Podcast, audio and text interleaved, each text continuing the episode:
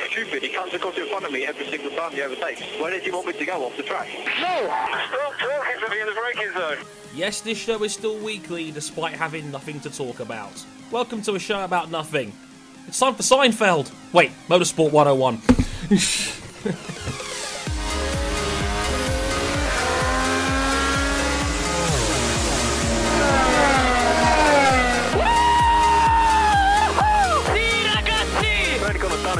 it, mate. You are the world champion! Good evening and welcome to episode 98 of Motorsport 101. I am your friendly neighborhood host, Mr. Andre Harrison, and um, we are only two away from 100 episodes on the Motorsport 101 network. That is ridiculous to say the least. We do have a couple of things planned up in the build up to like 99, 100, and 101. We've all got some stuff planned for them. So, uh, well, actually, take that back.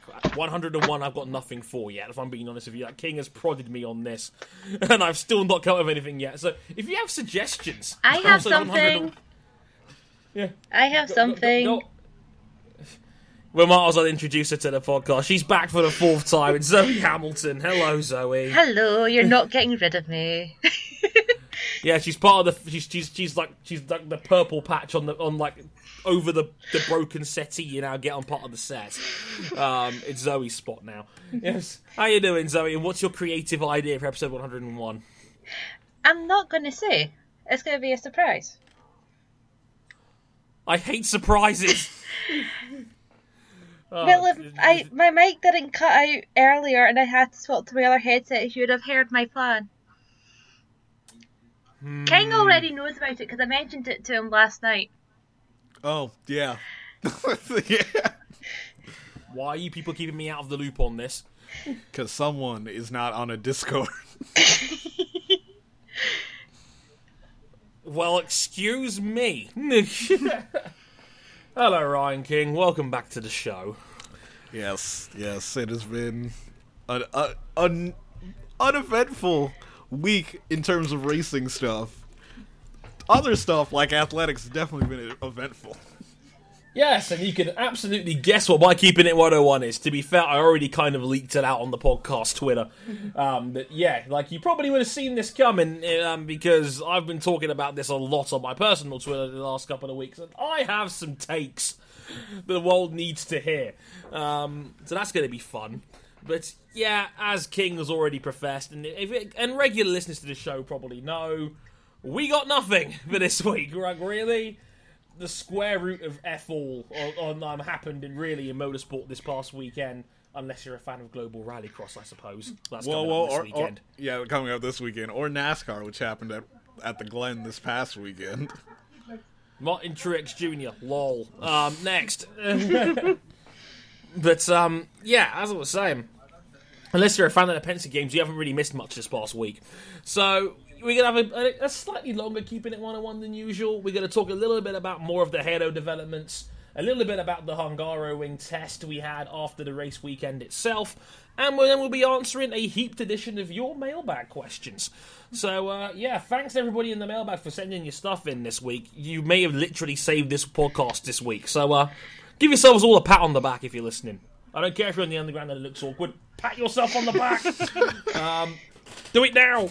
Um, but, it um, wouldn't it wouldn't be the most awkward thing to happen on a subway. No, no, it wouldn't. but uh, Let, let's host our own Royal Rumble on a subway, Dre. I saw that video and I was just like, "What is this?" I, I never knew I needed this in my life, and now I want more. Oh my god. Find Ryan King's Twitter for what for, to, to hear what I'm talking about um, at Ryan Eric King. Um, to get the general housekeeping out of the way, is you can find us. We're on YouTube.com forward slash Motorsport One and One, and in case you missed last week's show with our interview with Carlos Munoz, the whole thing is up there on YouTube for free. Who says we don't look after you on this show? So yeah, the Carlos Munoz podcast episode is is basically the interview itself is now on YouTube. You can follow us on Facebook, uh, like our page at facebook.com forward slash Motorsport 101. You can follow us on Twitter at Motorsport underscore 101, where we, found out Conor Daly is a big fan of shooting his shot. in more ways than one. In more ways than one. I you know, given given that he was hitting on a porn star, I guess if the boot fits, right? Shoot your shot, Conor. Shoot your shot. Go- get it, big fella. Go get it. Um, and if you're again, you can follow us at our personal Twitters at Harrison101HD, um, at Ryan Eric King, and at Wee Zoe. It's exactly how you think it's spelled. And if you really, really want to back us and you want to like us that much, you can back us on Patreon at patreon.com forward slash motorsport 101 if you back us at the five dollar level you are also you get early access to both this show and the bike live which again will return later this week. A big big weekend of bike racing including the very very entertaining Brno weekend as uh, Marc Marquez outsmarted the entire field of MotoGP yet again. And a BSB weekend at Thruxton where Shakey Byrne somehow didn't win either race. I'm as shocked as you are. All of that and more on Bike Live this weekend as well. So, without further ado, let's go into Keeping It 101.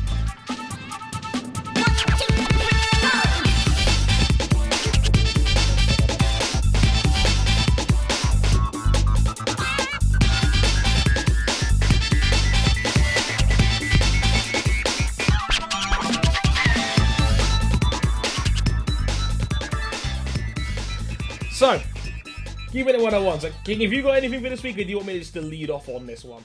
Yeah, just lead off on this one. I'm not. I'm not sure if I have anything this week.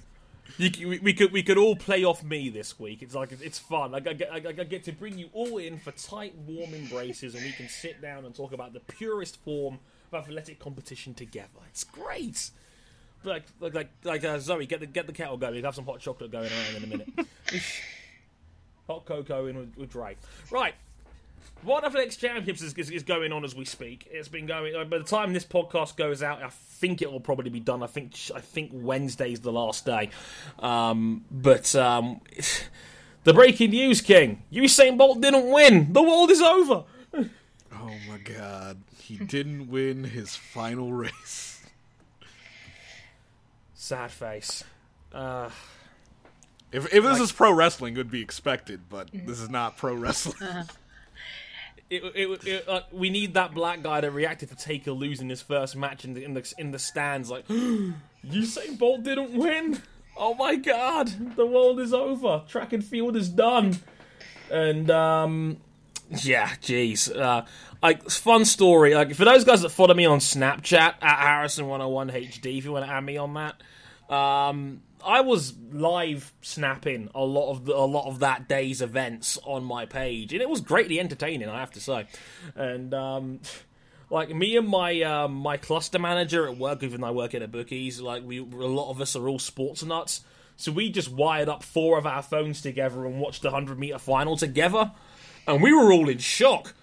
like we were like, "Oh my god, Justin Gatlin's won!" Like I don't know how I feel about this. It's like, like I'm feeling like other times that reaction was used, the phrase has either gone, "Oh my God, the Death Star just blew up Alderaan." Gatlin winning in all the wrong places. but my um. Sorry, I had to, had to do it. Uh, but yeah, like, we we were all sitting, like we were all on WhatsApp, just like just messaging together, and we were all just in shock. Justin Gatlin was twenty five to one to win that race. Like it was between Bolt and Coleman under the bookies, and like Bolt was still an odds-on favourite, despite not looking particularly good at all at any given round. And we all thought I, I, I was dead sure Coleman was going to beat him. I was I was that sure Coleman was going to be. him. I had money on it and everything. I had like thirty quid on Coleman to win that final, and I was sitting there just going, "Go on, Coleman, just bring it home." And it's like, "Wait, where's the other Amer? That's Gatlin! No!" and then oh, like I, I King, like I, I don't know if you've seen that race, but I don't, have you ever seen the noise get sucked out of a stadium so quickly? Nope. Oh god, Oh. that was just like you you could tell who like the fans were or the people in the stadium were wanting to win and wouldn't mind winning and didn't want to win. Yeah, it was like because the thing is, it's like okay, you like everybody was there for Usain Bolt. They're obviously they're being British, they were there to cheat to cheer on Reece Prescod that also made the final, representing Great Britain in lane nine. Um, and then there was, a, there was there was a, there was obviously there was cheers for Yohan Blake because you know, the, the Jamaicans love Blake by affiliation. But Justin Gatlin was getting audible boos all throughout the tournament, and then again when he got his medal the next day, audible boos could be heard when when like like there was some respectful applause afterwards, but you, you could hear boos, lots and lots of boos, and you could tell the BBC video department were really really upset about this one because it was like shit. We can't have our like our, our like our, our bolt winning ten gold medals montage now. We've got to throw it in the trash. How are we going to react now? Justin Gatlin's won. But this is exactly what we didn't want to happen. Although if you've followed BBC Athletics and their coverage in the past, this is kind of what they were secretly hoping for. Because they've made a very, very good job of painting Justin Gatlin to be like the, the Archduke nemesis of everything doping and everything that we hate about doping. We've all channeled it into Justin Gatlin when really, King, that's just not really fair, is it? No, it's not really fair because it, it's like it, it's almost as if they were booing as if he was doping during that race. Yeah. Well, we forget. Yeah, that didn't you see him like was- shooting himself up, having a quick shot before as he stood on the start line? Yeah, it's like, yeah, like, like, like, like Justin, the syringe is in your butt. We can all see it. um, no, but it's you're right. Like that second Gatlin suspension, I think was 2012. I think it was was, was when that was finished, and I remember he was in the 2012 Olympic Stadium for the 100 meter final that day too, where he won the bronze medal. Nobody booed him then. So what's the difference? And as Michael Johnson quite rightly pointed out, who by the way is the best sports pundit I can think of on TV on a regular basis, Michael Johnson is the god for obvious reasons because he's Michael Johnson. He's, like he's he's quote basi- unquote the world's fastest man. like King, we need to adopt him. He's ours now. he's ours now. He's too he's, he's too good for you pesky Americans. we can we keep him? he's really he's really great at sports stuff. Um, but yeah, Michael Johnson said, "Listen, like he had no chill. He said it right in front of everybody on the BBC. This is our fault. We basically made Gatlin the enemy. Like we, as the media, like two years ago." in Moscow were basically saying that this was good against evil. That you know we've we like we put all our eggs in the Justin Gatlin you know basket for being like the face of doping. When like as a Jamaican, I have no problem openly admitting like three quarters of our team has failed at least one Yes. drug test in their careers. like Yohan Blake failed the drug test. Shelly Ann Fraser Pryce failed the drug test. Brackets. It wasn't for a performance enhancing steroid, but she still failed one. Like again, Asafa Powell's been done for it. Nesta Carter's been done for it. Every sprinter you can think of, apart from Bolt, in the golden age of Jamaican track and field, has done, has pissed hot at least once in their careers. Like, we are hypocrites to be booing someone like Gatlin because, like, three quarters of our team are dopers. you know, And like, I, I don't want to get like into tinfoil hat territory, but it's oddly suspicious that Usain Bolt is retiring at age thirty. Yeah, and Gatlin just became world champion at 35. Yes. yeah. And I know, like, Michael Johnson didn't retire till he was 33, and that was only because of injury. Yeah, he had, he just had too many injuries off after 2000. But yeah, like you're absolutely right. Like Bolt, like I know Bolt's got a curved spine, which has caused him problems. He's always had that, and but you could tell King. I think Bolt is like Bolt's not the same guy he was. You could tell he's not got that 2009 top end drive phase anymore. Where he could recover from all those bad starts he had. Yeah. and and like you- you're not going to have like four more years of Bolt running nine nines to appease the great Bolt fraternity that he's created in the last, you know, this these nine years of dominance that he's had over the years. But like, if you haven't seen it already, I highly recommend if you can find it on BBC iPlayer. The day four, like the day three morning coverage when Steve Cram is sat on the same bench as Michael Johnson And Michael Johnson basically tears Steve Cram a new asshole by saying, like they say, yeah, it was it was basically your fault. and like Steve Cram tries to walk back a lot of this his his biased commentary. Um, regarding Pro Bolt in the past, like because the 2015 World Title where he where Gatlin stumbles and Bolt just beats him over the line. Like and like Steve Cram is bellowing at the top of his lungs. He saved his title. He saved his reputation. He may have even saved the sport. And it's like, wow, you guys really did throw Justin Gatlin under a truck. Not even a bus. Like you threw him under a truck. Like they made him the face of doping, and it is so bad. And like Steve Cram is shameless. I've said it, no problem. Like he he had no shame. It's like Steve, you can't walk this back. They've been playing montages of those races for the last three days. We can all see and hear it, man. It's crazy. And oh, Well, jeez, to be it's- fair, their only other like when it comes to the doping would ha- be the Russians, and I don't think are any of them back yet for them to turn into villains, or they're just not in the right sports sections of Oh, no, athletics. it's- they're not allowed. Yeah, they're not allowed back because the Russian situation is a whole lot different, like a whole lot different than what you normally see. Uh, there's actually like a documentary that's out this week about it called Icarus on Netflix, but pretty much the reason why like all the Russian athletes are banned it's because it was a state sponsored doping program. The Russian government was sponsoring a doping program. That's different than one person going out there and doping. Yeah, no kidding. Yeah, and that, again, like that's why some of them have ta- are, are still taking part in this competition, but as independent athletes, not representing a country. Like I don't know what the technical term for that is, but um, like they, they are not representing a country. The, which the is- Motorsport 101 term for that would be a stateless boy. Why didn't I think of that? like stateless Hawksworth. Now we've got, you know, we've got stateless Russian competitors. Great.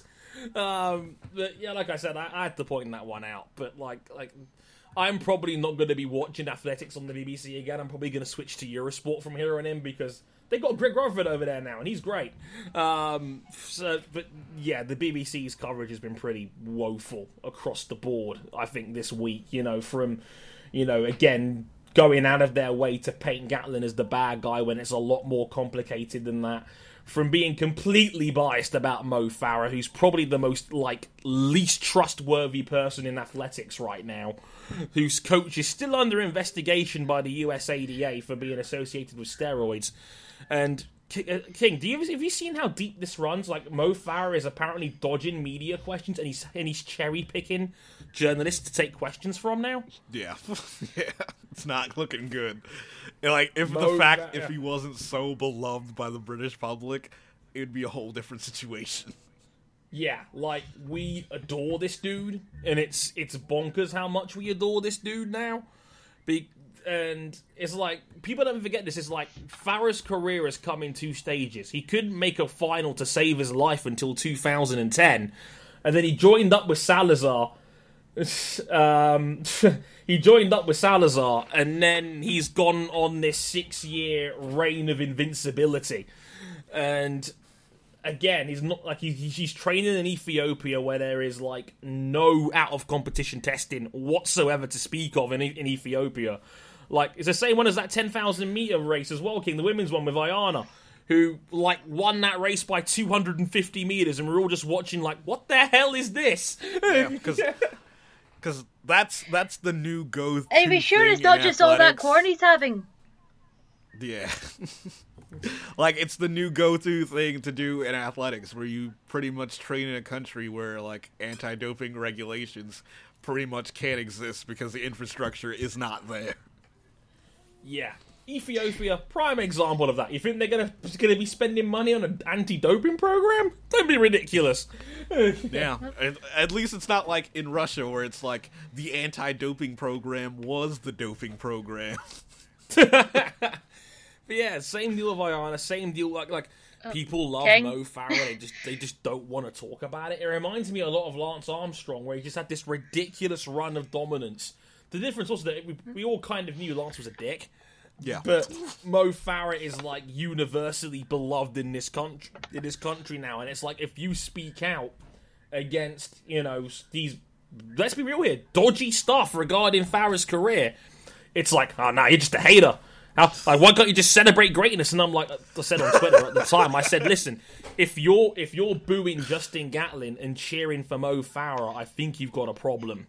And like, of course, people are going to deny that because like Farah's not failed the test. But as Lance Armstrong has proven over the years, it's not as simple as oh, he never failed the test. Yeah, like Well- even Lance Armstrong to this day admitted, yeah, he cheated, but he never failed a blood test.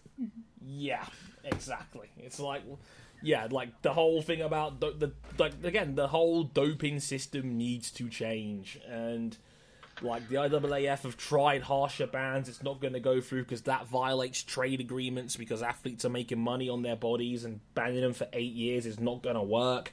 Like I've had people telling me, "Oh yeah, Gatlin should have been banned for life the first time round," and I'm like, dude, the first time Gatlin got popped, it was for a pill for his ADHD Yeah. it wasn't it wasn't even performance enhancing. And then you're telling me you want to ban that dude for life because he's got a mental illness that needs medication for on a daily basis?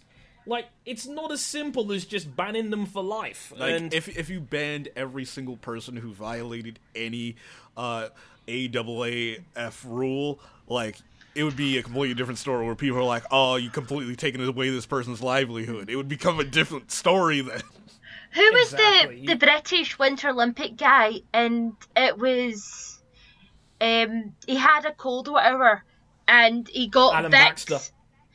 And while the Vicks rub in Britain didn't contain some sort of banned substance, the Canadian one did, or something. yeah, yeah, I think it was Alain Baxter who won. I think, I think it was a bronze or silver medal in the skiing at one point. I think that was 2002 or something like that. I remember that. That was like one of my. That was my first Winter Olympics I watched, and it was Alain Baxter. I think he was the only guy that brought home a medal for us in those games because we're not winter dudes, even though we have terrible weather here. Um, Unless it's curling, we're good at we're gen- we're generally good at the curling. We're getting so we are. we, we, we're good at curling, and we're good at throwing people down a tea tray and a very long icy slope. apparently. Shout out to Shelley Rudman and Amy Williams. Cool Like- motherfuckers. Like AKA Holiday in Norway. Apparently, we're really good at racing tea trays. Who knew? But um, yeah, like I said, like I, I had to point that one out regarding yeah regarding Gatlin. I think the level, there's a level of double standards that come with that. Again, the BBC are never going to mention Mo Farah in a negative light because he's pretty much paying for all their checks at the moment. Um, given how big a star he is, he's probably the second biggest star in all of track and field behind Usain Bolt at this point, and you know that's not going to change anytime soon. King, as as Jamaicans, how pissed off were you at last night's women hundred meter final? Uh, frustrating. You weren't as you weren't as bad because you had the American Tori Bowie basically win it on a run through the tape moment yes, yes. with the best lean I have. To be fair, from Tori Bowie, that was the best lean I have ever seen. Like that was a beautiful lean from Tori Bowie, and then like me and brother Ryan were both watching that, and we both shouted out, "Run through the tape!" like Chris Webber did inside the NBA. Run through the tape in life. As Tori Bowie um, went one into gold medal, but a late like, it's still not been established what happened to Elaine Thompson in that final, and I was pissed. Like King again, I had thirty quid. Elaine Thompson, like to go under ten point nine seconds. That was that was the easiest money I will ever make in my life. Nope. it's like she walked on a banana peel fifty meters in. I was livid. Yeah, it's almost like you, you get in that, you know, sprinter's rhythm and just something knocked her out of it and she was just gone. She was just not in the race anymore. Sad face, sad face. Lane Thompson like finishes in fifth, and she didn't even explain it to, to Phil to Phil Jones who was interviewing her afterwards. She was just like, "Ah, yeah, I'm happy, I'm healthy. Props to all the other women." It's like, Elaine, answer the fucking question. I was, I was just really bitter about the whole thing, and yeah, just I was pissed off over Elaine Thompson. You have no idea. Not only because I had money riding on it, because like that's like Jamaica. That was Jamaica's best shot at a gold medal the whole games. Like Yes, even more so than Usain game. Bolt. Like Elaine Thompson was the one surefire gold medal right there and then. like so like like Thompson was a better chance to win gold than than Bolt did. I've I mean bookies talk. Thompson was one to seven to win that final. One to seven. Like Usain Bolt was two to five. Like that's that's the difference we're talking here. Thompson was a banker. Like it, like that was a surefire thing. Nope. nope. like I, I like it was two, it was doubly banking because not only did we lose money on Elaine Thompson, but um, you, you know, brother Ryan. Yeah. Did I tell you? Did I tell you that he's got like the biggest crush on Dafne Schippers? really? Yeah, he loves Dafne Schippers. You have no idea. like, like brother Ryan has got an unhealthy crush on, on, on- Like it's about as bad as your one over Simona. It's it, or basically all of Twitter over Simona. But um, but like seriously, like he was so gutted that she didn't win. And I said, I said to Ryan, look, wait for the two hundred. She'll win that. But of course, Ryan was keeping the dream alive at the double, like like she did two years ago. Not quite. so yeah, like by the time this, by the time um this th- this podcast is finished, we'll find out if Laura Muir wins in the fifteen hundred, which is like Great Britain's best hope of a medal, not named from Mo Farah, pretty much. So that'll be interesting to see how that plays out. Like by the end of this podcast, I'll tell you if she's won or not because it's happening in about an hour's time. so yeah, I've got, it in the background on my TV just in case. But um, King, pack the bus. You think it's over, Jamaica, man? It's over. It's over. It's like, uh, I. I wanted to do my It 101 about something track and field related. It is going to be something track and field related, but it's like doing a bit of research. I was surprised about the countries with the most caught dopers in the year 2014. And I was surprised that number one, uh, of the countries in the top 10, um, of the countries in the top 10, neither Jamaica or the United States are in the top 10. Wait, so if it wasn't Jamaica and if it wasn't the guys in the US, who was it? Okay, top 10 from top to bottom. Number one country for dopers, the Russian Federation, with 148 people caught. No, no big deal. Only 148. Italy is in second with 123. Italy, Jesus. Then we got India sitting pretty on 96. India, wow. Belgium, 91. Somebody drug test NAFA TM. France, also on 91. France, okay. Then Turkey, 73. Okay. Then both Australia and China at 49. Australia? Australia. yes. wow. Our Aussie cousins are at the doping. Then Brazil at 46 and Mm-hmm. South Korea at 42. Damn. That's interesting. That is genuinely interesting. Like, of course, you're like, oh, of course, Russia's dope. Do- like, Russia has a lot of people doping, but it's like a lot of other countries you didn't expect to have a lot of people doping. The Italians? Jesus. That is that is a surprise to me. Um, jeez, but um, yeah, there you go. A lot of interesting stuff in there. But I think Um, the most interesting story in athletics right now, besides uh, the the like the the IAAF trying to define like what gender actually means, the IAAF like should we really be ban- like how long should this Russian ban be going for? No, the most interesting story right now is should they reset their record books? Because I think it was earlier this year, and it's still like a reoccurring thing that they're trying to decide on whether to throw away any record, any world or European record set before 2005. Wow. Why Now, why would they do 2005? Because the let the rules on doping like they still have blood samples from all the way back up to like I think the 1980s, I believe, and Jesus. just just so they can like retest them later on. And they're just so afraid of retesting all those samples for all those world records that they they just feel like we might as well just scrap the whole thing. Jesus, it's like basically just push the reset button on anything from 12 years ago or more. That's that would wipe out a lot of like the West Germany records, given that you know it, it's been known they were on testosterone. East back Germany, East Germany, East. Germany. Germany. Sorry, wrong one. Sorry, sorry. and like, uh, like Flojo's record, Florence Griffith Joyner's record, like it. wa- Oh, she, Flojo. She she didn't dope, but it's most likely, it's almost certain that her record was wind wind assisted. Well, King, it's like she ran 100 meters in 10.49 seconds. You might have had a tornado behind her at that point. I mean, holy shit. Yeah, but it's the fact that there's a debate on whether they should do it at all.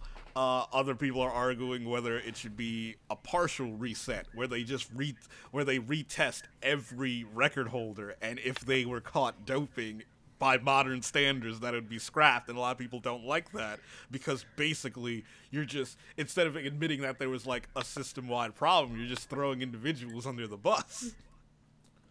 Right. Just. That's interesting. Because That is interesting. Like, in Formula One, we kind of have this issue. Like anytime we change the testing regulations, like do the track records still count? Hmm. That's interesting. I'm not sure how I feel about that. Um, because that's the thing. Like for me, the thing with doping is there'll always be guys trying to push the envelope, and like the game is always evolving, in, in, from athletes and training standards all the way through to doping and how to beat it. It's a constant tug of war. I mean, look at look at like I, I remember listening to an episode of the Joe Rogan Experience with with with Victor Conte on it, and Victor Conte, for those guys that don't know, used to run Balco, and like Conte admitted, like three quarters of the U.S. team at the '88 games were part of his program. Yeah. like like that was one thing. He was in charge of Project 9.79, which was the project to make Tim Gon- Tim Montgomery the world record holder, and we all know how well that went out for him.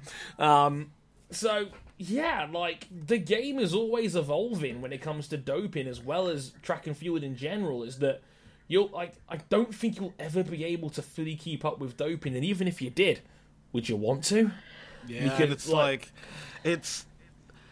I we we have this in Formula One, but it's not to this like moral extent because doping, hmm.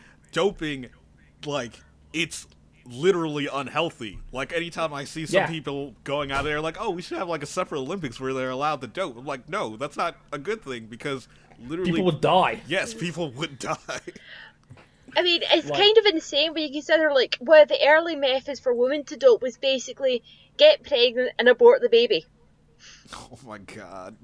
Oh Jesus! That was where the Yeah. early ways for women to dope was basically get pregnant. Have lots of sex. Jesus Christ. Um, yeah, not pretty.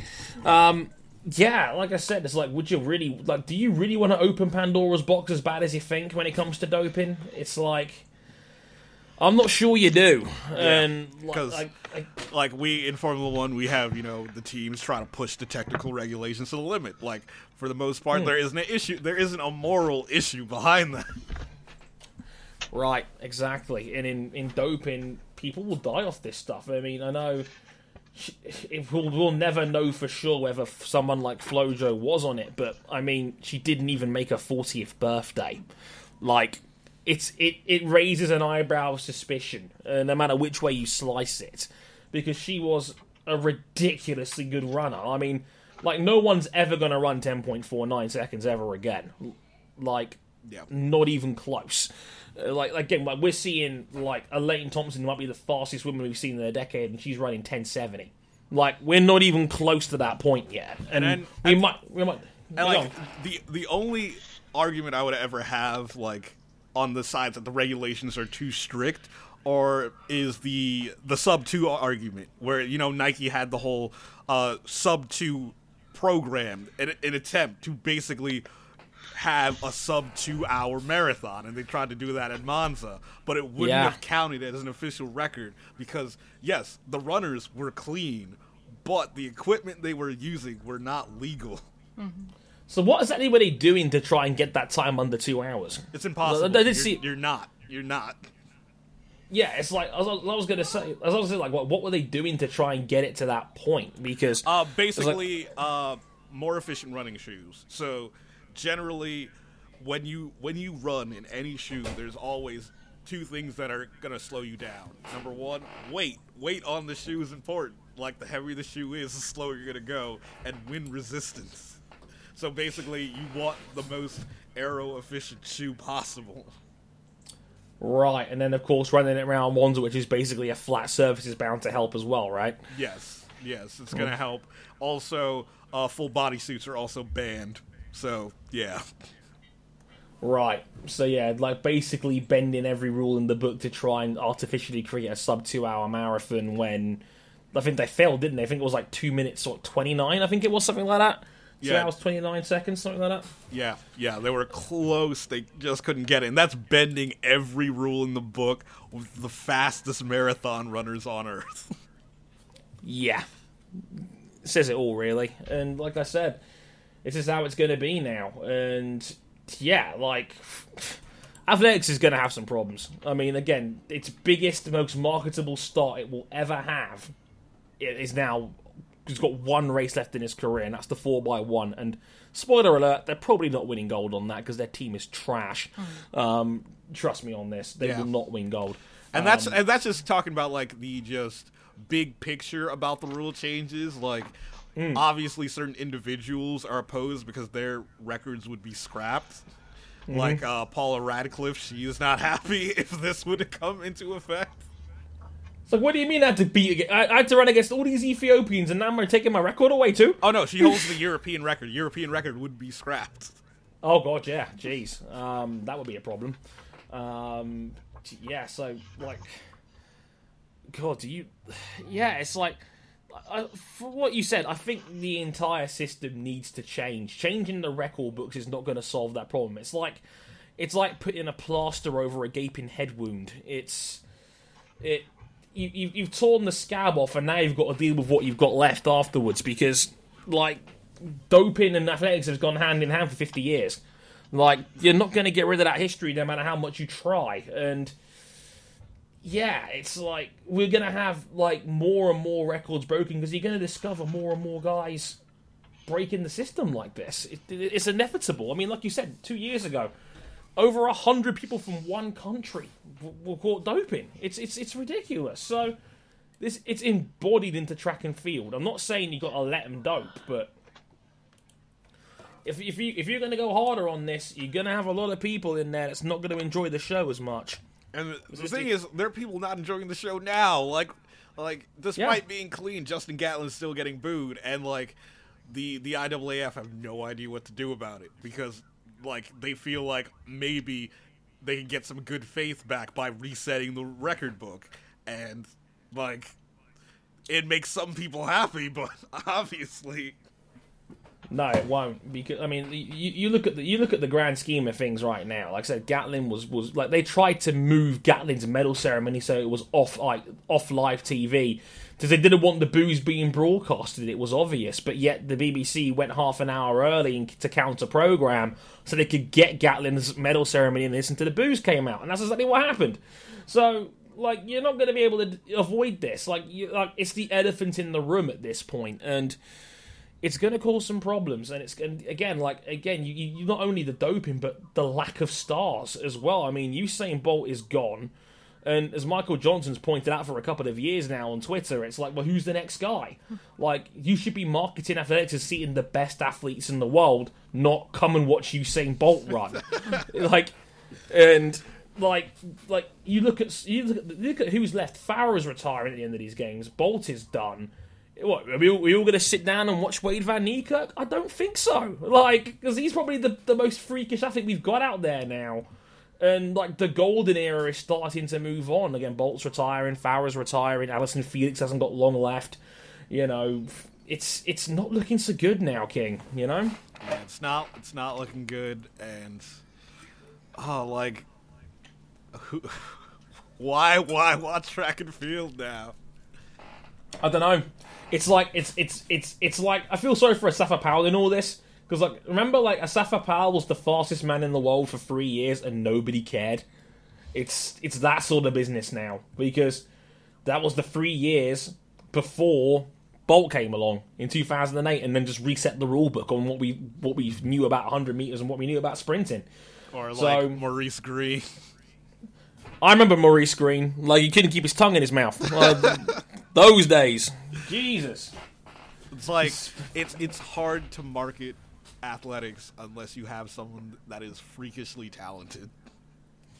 and there's not many of those left in this era, really. Like you've got a few handfuls of guys out. You've got a few guys in there that are that are in the conversation, but it's going to be a problem going forward, and we'll have to wait and see how it goes. I love track and field. I always have. I've been watching it for 15 plus years. I remember watching. Like, I remember watching like the Sydney games in 2000 and I still remember Cathy Freeman in the full body suit for representing Australia and running that 400. The world just seemed to stand still for a minute or so watching that run, and it was just little things like that that I just love about sports in general. And it's like what it's like guys like Johnson and Cram are making these narratives because they know their sport is dying. That's what it feels like right now. And And the thing is, I it's, it's not really like it's dying. It's just like they just don't know how to sell themselves. It's almost like that that inevitable day that we always talk about on Motorsport 101. What happens to British coverage of Formula One when Lewis Hamilton retires? It's going to be the Ooh, gonna Jolyon Palmer show. Get out. Get out right now. How dare you? we don't speak his name on this podcast anymore. Uh, oh dear. But yeah, you're absolutely right. It's like who's gonna who's gonna carry the torch after after Bolt? I mean, like I said, I think Wayde Van Niekerk might be the only guy in that conversation, and he's not got Bolt's level of charisma. He's not like the hard sell like Usain Bolt is, who totally embraced who he was when he, and he was a sprinter. He was an incredible showman. Wayde's not that guy, and that could again be a problem going forward. Even though South Africa is a sporting nation on the on the rise when it comes to track and field, but uh, whew, we'll have to wait and see. I swear, I guess how that plays out. So let's get into a little bit of F1 stuff. Not not too much. Um, a, a little dabble, a little a little seasoning before we get into the mailbag this time around. But um, King, like this Halo topic, obviously is not going to go away anytime soon. And um, of course, Hungary was a was like we didn't talk about this on last week's show. We didn't really have time for it, but um, we talked about obviously the Halo being made obviously mandatory for next season, but we didn't talk about the Thursday video briefing of why the Halo was being brought in. And look, we had a written guide put out the week before, which you know people hate reading, so you know.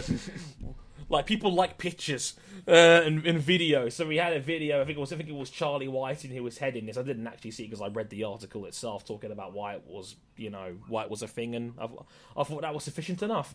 But um, so King, like they had this great big video conference, and they fully explained why the Halo was a thing. well, they fully explained. They went from pretty much uh, the inception of the idea of having the Halo all the way up to today, including all the testing that went into it, all the the simulations that they that, that they used. Uh, they also ran down pretty much all the major case studies that they used, where I think they assessed the Halo in uh, a couple of different circumstances. Uh, I think uh, car to car contact, car to environment incidents, and pretty much any incident that you can think of uh, that they pretty much broke down and broke down into a couple of case studies. The the big ones like the big ones that they used were were Dan Wheldon's incident, Greg Moore's incident, uh, both in IndyCar. They also did uh, uh, Marcos Campos' uh, fatal uh, incident in International Formula 3000, GP2's predecessor. Right, right. Uh, they also did the two fatal incidents at Marussia, the Jules' fatal incident and Maria de Villota's fatal incident.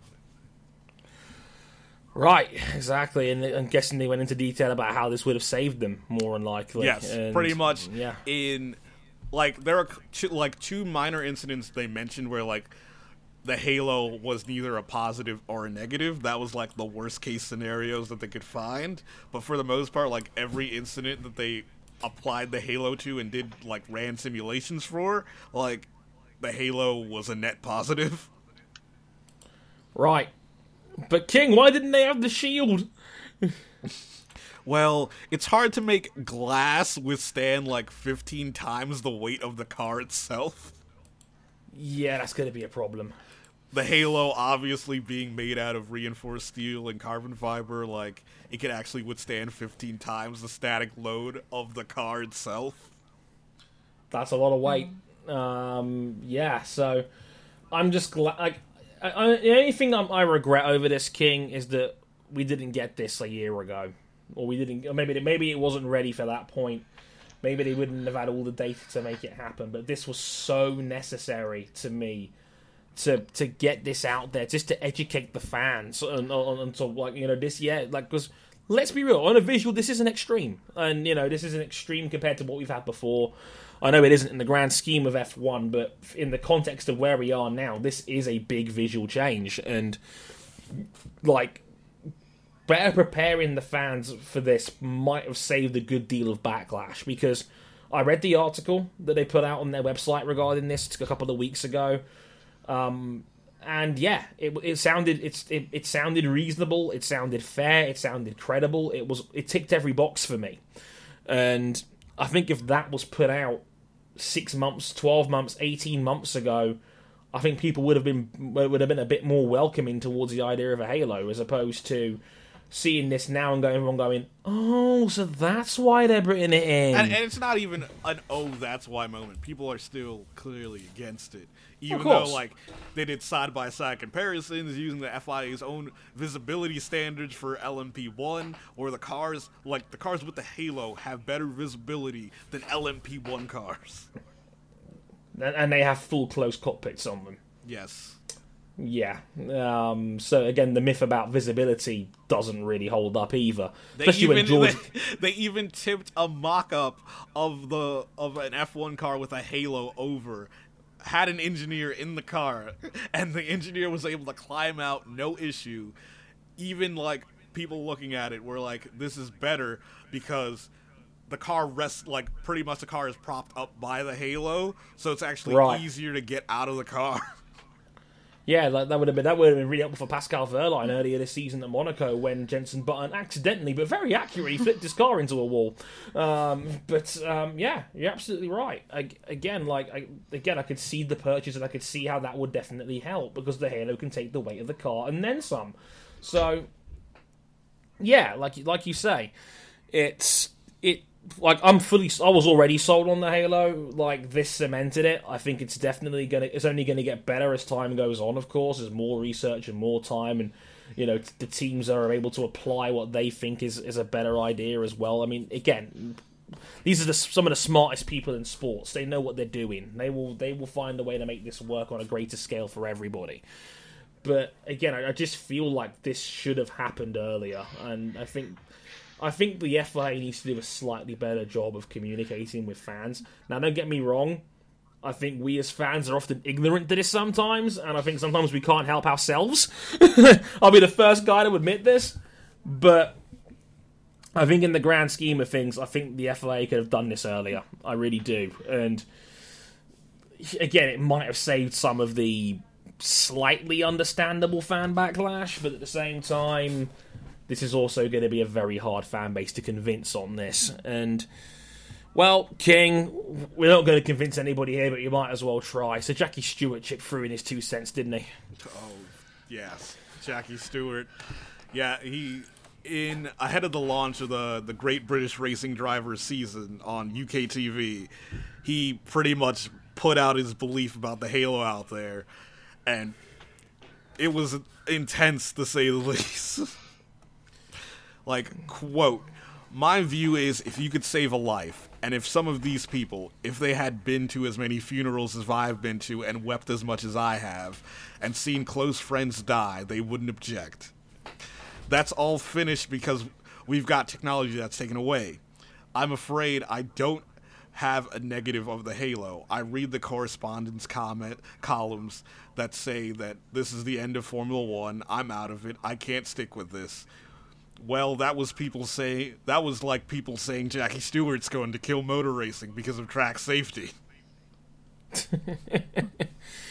I can't believe back then people were saying that Jackie Stewart's going to kill the sport by somehow making it safer. People actually believed that shit back then. Uh, yeah. it's- yeah. It's yeah, yeah. Like I, I, I give the human race too much credit sometimes. Clearly, um, yeah. It's it's it's you know what it's like, King. I mean, we joked about this before we went on the air, but it's like some people are so protective over what they think is the sanctity of Formula One that you know any idea to make the sport safer, which is inherently and basically un like justifiably a good thing. Like there's there's like there's having a halo is not going to affect the racing. It's only going to affect the placebo in our heads that cars have to look pretty, which is a subjective thing anyway. Yeah. And it is universally regarded to be safer than what we have right now. And as I, I- said before, some, these, these are some of the same fans that were, were, were weeping and are still justifiably upset for Jules Bianchi two years ago because it was the second it was the second anniversary of his passing. I think it was last week or so. Mm-hmm. But at the same time, we're also like having something that you know that that we've pushed you know hard to research something that could save future lives to similar related injuries like this, and we're like, oh no, we can't have that. Like I just find it baffling, King. Yeah, and it's like I think Jackie also he adds on, preventative medicine is con- is considerably more important than corrective medicine. Corrective medicine is also considerably more expensive than pre- preventative med- than preventative medicine. The halo, in my opinion, is necessary because Henry Surtees got Henry Surtees got killed not by his wheel but by someone else's. Well, that can happen hmm. at any time. That was just bad luck. Why depend on luck? because people like to gamble. Take it from me as a guy that works in the industry. Like people will gamble on anything, and I do mean anything. And unfortunately, in the eyes, I think of many F1 fans, they feel that you know their well the reasons why they're a Formula One fan, like the sex appeal of the cars and the thrill of the danger, like is comp like it's like on, it's like on a scale with that being on one side and safety being on the other, and they can't ever be equal. And I don't think that's the case. And I've said that before. I don't think people will stop watching over this. I really don't. I think it's the same deals when people were moaning about the engine noises. You know, and they say, "Oh, these car these don't sound like the V8s or the V10s do. Like it's terrible." And it's like, well, no. And you get used to it after three rounds, and people say you can actually have a conversation during a Grand Prix now, which is inherently a good thing. So, you know, like we as F1 fans are a very protective, defensive bunch, and you know, Then like I, yeah, yeah, Zoe.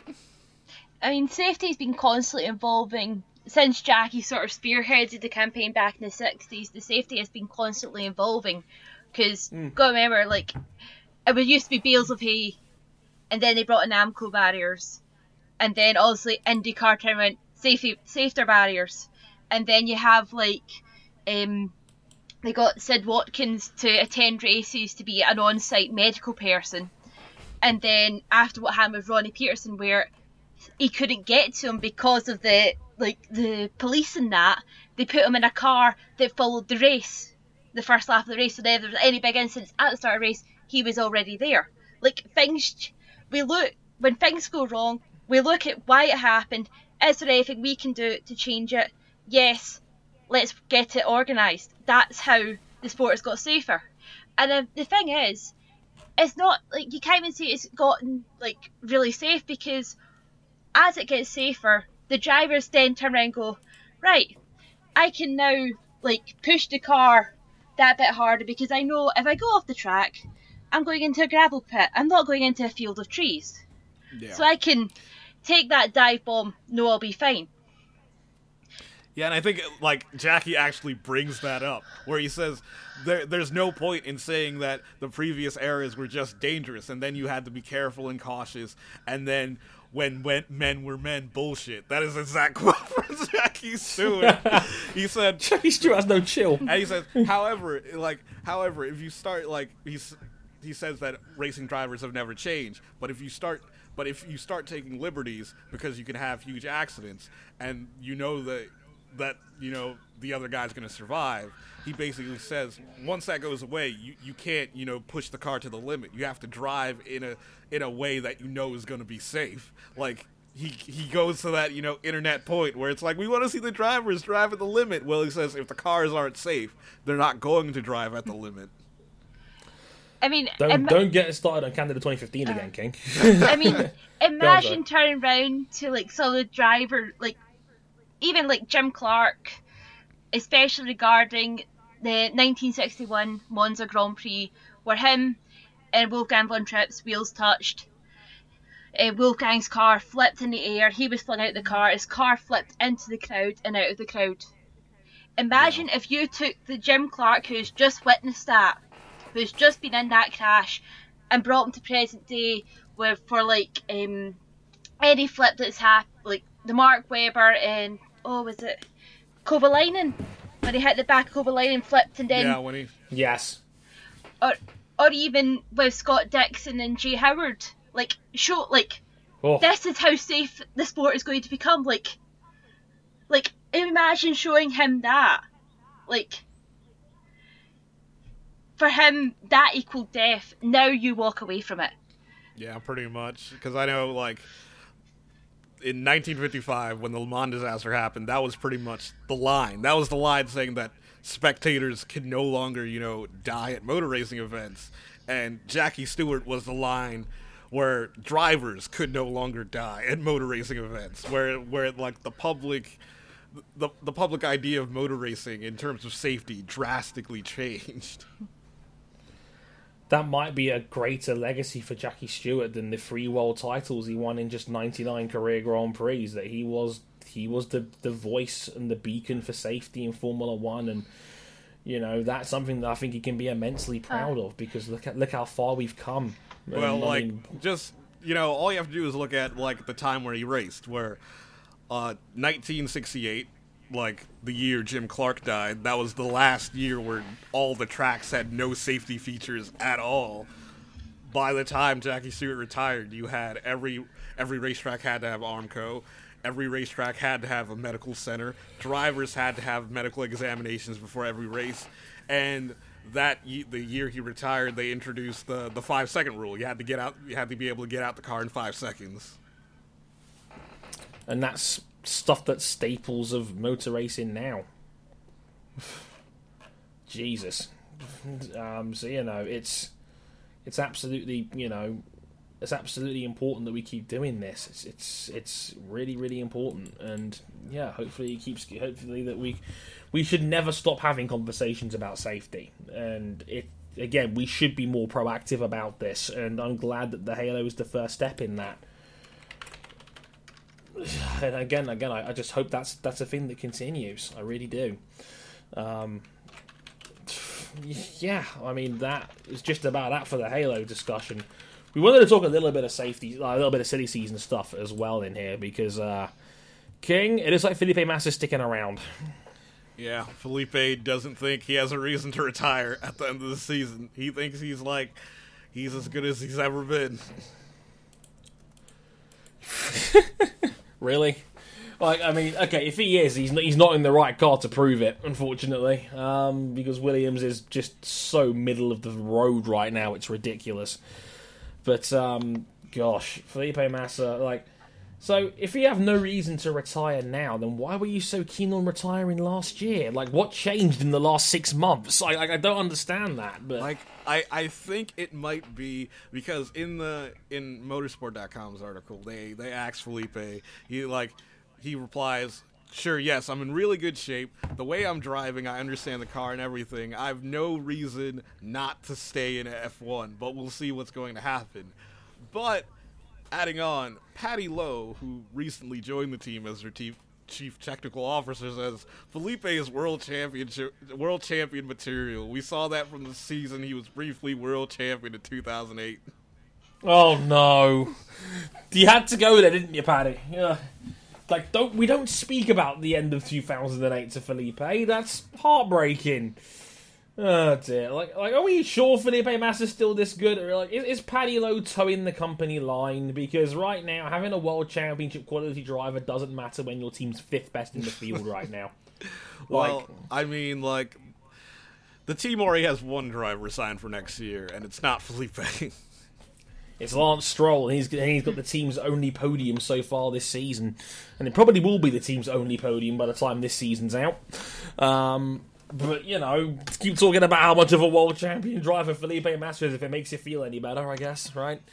But um, it's funny you mentioned it because Brian Glennon asked one of two inbox questions where he goes, "Yeah, silly season picks for F1 by team," and like well, let- let's let's run this down quickly, King. Um, while we're here, I mean, Merckx, Lewis Hamilton's a free agent at the end of the year, but I don't think he's going anywhere, is he? I mean, let's be real here. No, yes, maybe. I really don't think Hamilton's going anywhere. Um, Valtteri Bottas, I mean, again, Toto's already said it's a, it's a no-brainer in his eyes to get Val re-signed because again he's he's having a fantastic season in his own right. So I think Mercs are probably going to stay the same unless he get the Lewis Hamilton shock retirement, which again unlikely. Ferrari, we're already getting strong rumours that they're going to retain their lineup for another year. Probably announcement at Monza after the break because that's when Ferrari traditionally have at least one big announcement to make uh, on on home ground. And um, yeah, by all accounts, it's looking like Vettel and Raikkonen's going to stick around for another year. The internet is mad at this as we speak. um, like yes, because yes, Kimi Raikkonen is still here. Uh, he's not going anywhere, whether you like it or not, yo. um, so yeah, Kimi Raikkonen is still around. So yeah, Ferrari's probably going to say the same again. Vettel's a free agent at the end of the season. Again, unlikely he'll make a move, but again, you never know. But probably Vettel will probably re-sign sometime over the summer. Um, Red Bull, bit more interesting. I mean, Daniel Ricciardo is kind of caught between a rock and a hard place. He's having a very good season, but no bigger team's going to hire him right now and he's getting more and more on the pay slip.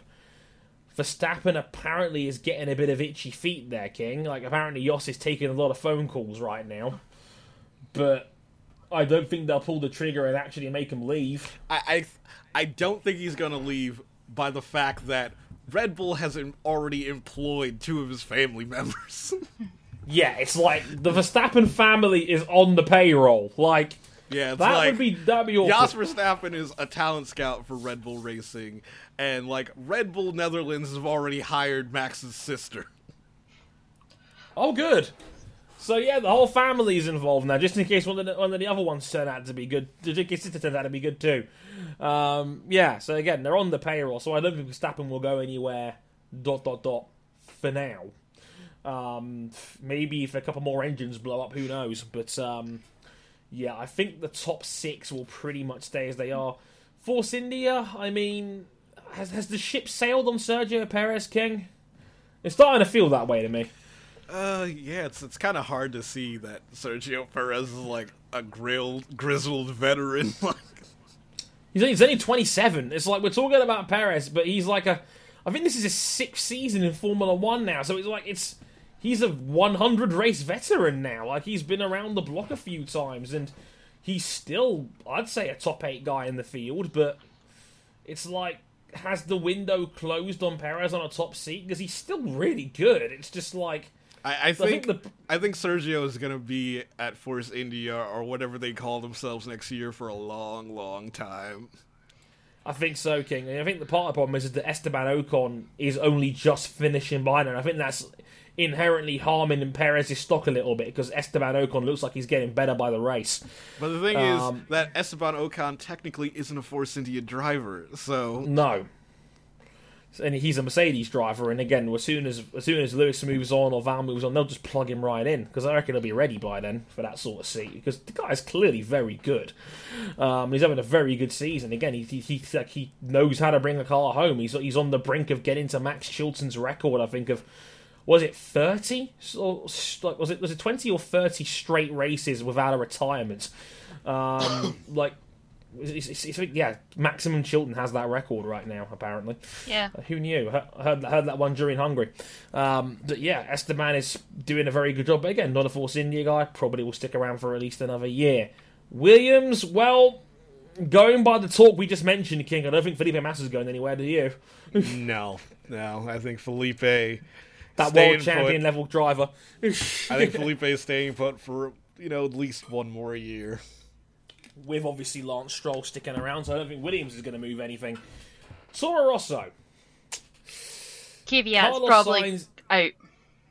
Kvyat's probably done. I mean, I can't see them keeping Kvyat for another year. I mean, they were already talking about dumping him last year, but they reckon they reckoned 22 was too soon, which is a startling change of form from Christian Horner. Um, because he had no problem booting out Alguersuari and Buemi at 22, but hey, who's counting? um, but um, yeah, I, I, I, can't see Kvyat sticking around for another year. I really can't. Um, Carlos Sainz is a problem, and he could be the one that could be the the, the big high profile potential move. By the looks of it, I mean, like Christian Horner is openly shopping his contract, which makes it seem to me like he's not going to be in a Red Bull anytime soon. Well, it's there's like already one team desperate for his services. Renault. Yeah, they were desperate last year. I don't think Robert's going to change that.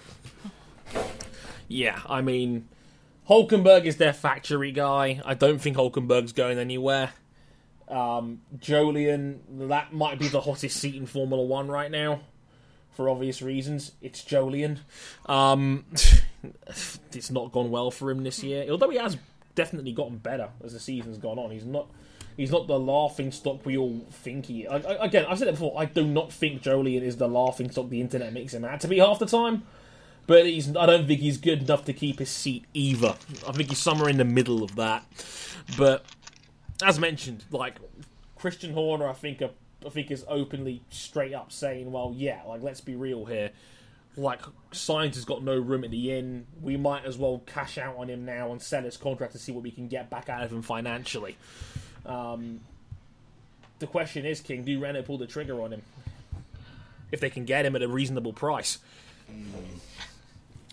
Like, Because Renault's got money, but i is is Carlos Sainz that valuable an asset to a team who's still, you know, relatively unproven in a factory level seat?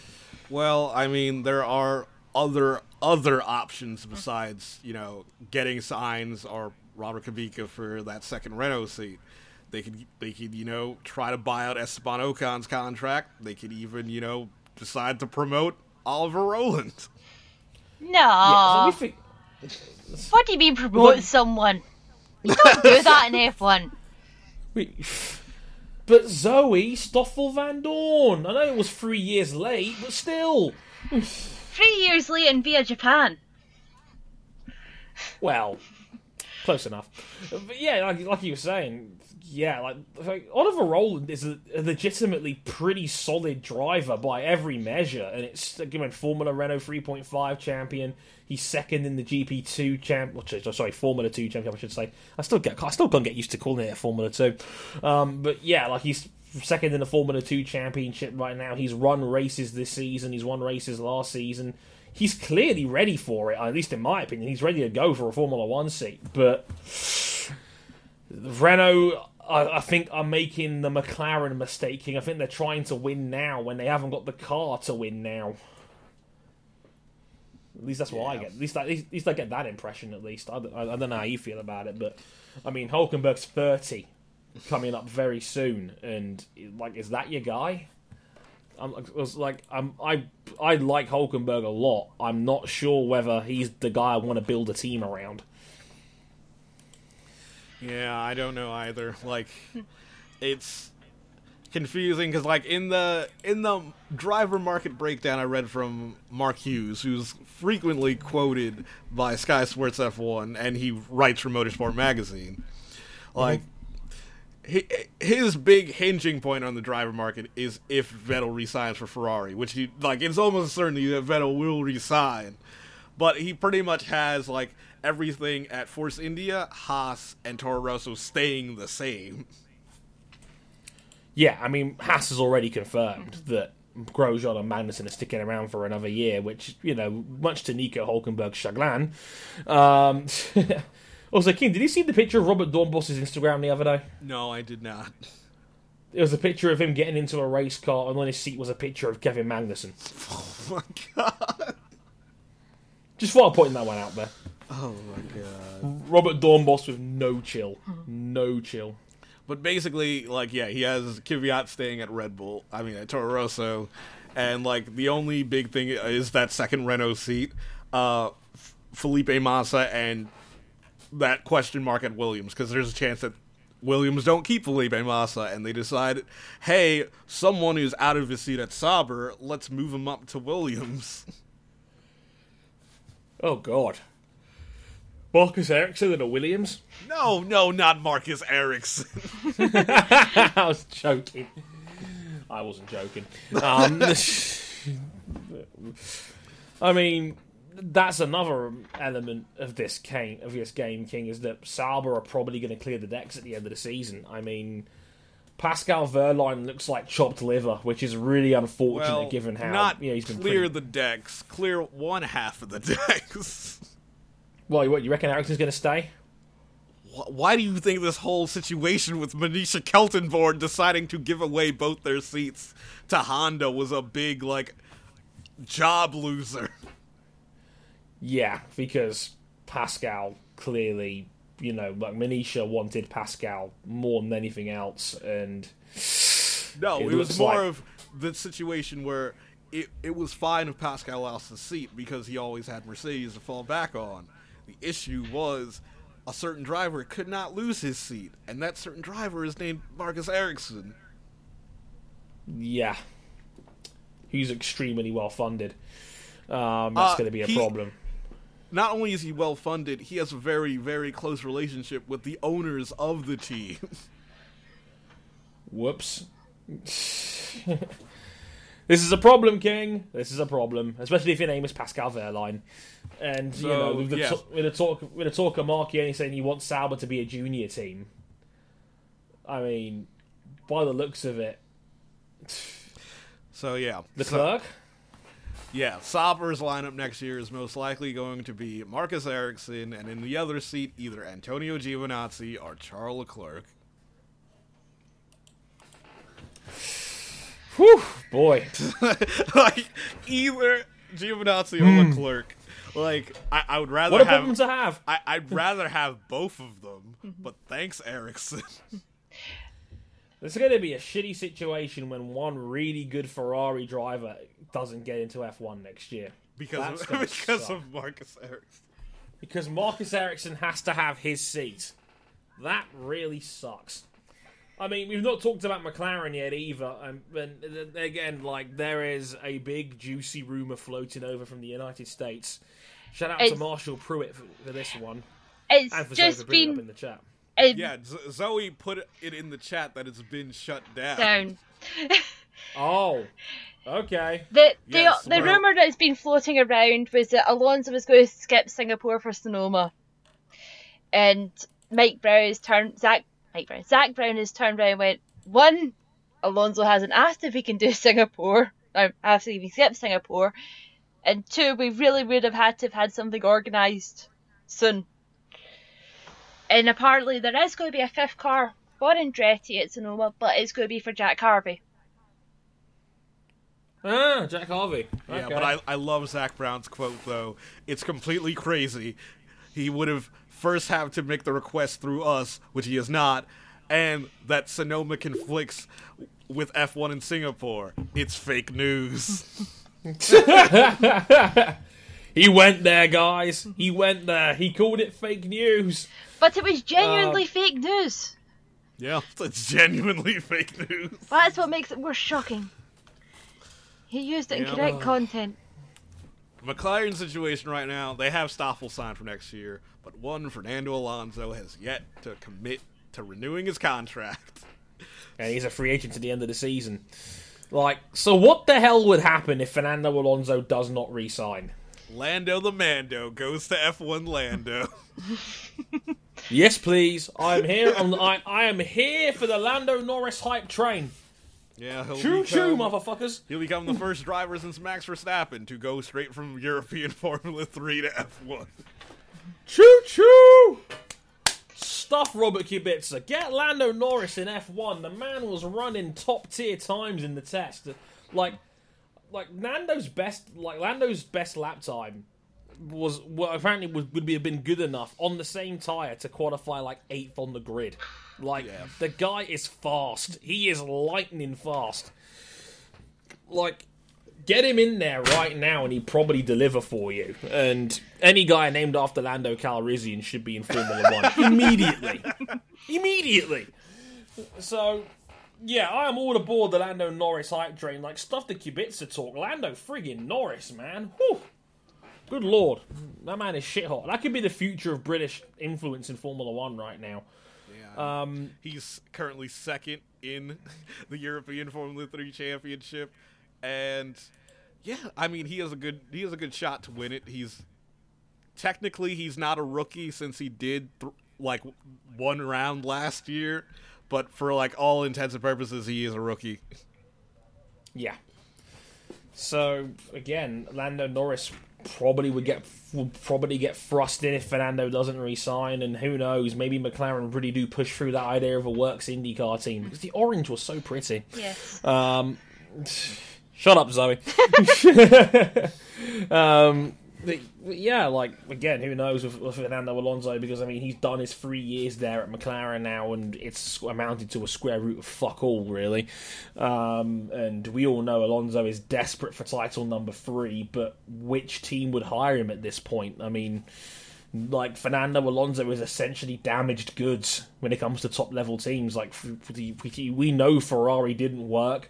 Mercs don't trust him after the last time Mercs had a not so factory team in, all, in Formula One. Which, by the way, King, it was the 10 year anniversary of that moment earlier this week. Oh damn! Hungary 2007 and the qualifying incident seen around the world as Nando blocked off Hamilton from getting a qualifying lap in at the end.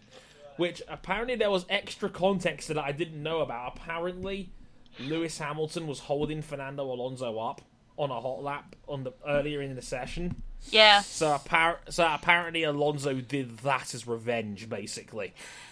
And that was the beginning of the end of the McLaren, Hamilton, Alonso, Ron Dennis love triangle, basically. So And secretly, it was Lewis's fault all along. pretty Um, much. well, I mean, he already there was already I don't know if they've ever confirmed, but there was rumours about how um, Fernando was giving was helping set up Lewis's car or giving like set up tips and all this, and when Lewis was having a good card, and Fernando wasn't. Lewis wasn't giving anything back. Hmm. Yeah, there was always talk that Fernando wasn't happy uh, basically getting not being number one status in that team and Lewis Hamilton getting an unfair slice of the pie. Um, then like I would have said to Alonso, didn't you see this coming? Like they, like he was hailed he was hailed as the prodigal son from the age of 10. yes. like like like like Alonso, you didn't see this coming a mile off? Like Jesus. Should have watched more Um, Blue Peter Alonso. It's a good they're good shows, Ryan. but um So much Yeah, you like can do with s- like- sticky back plastic. Yeah, man. You never like. There's so much you can do with double-sided tape. You have no idea.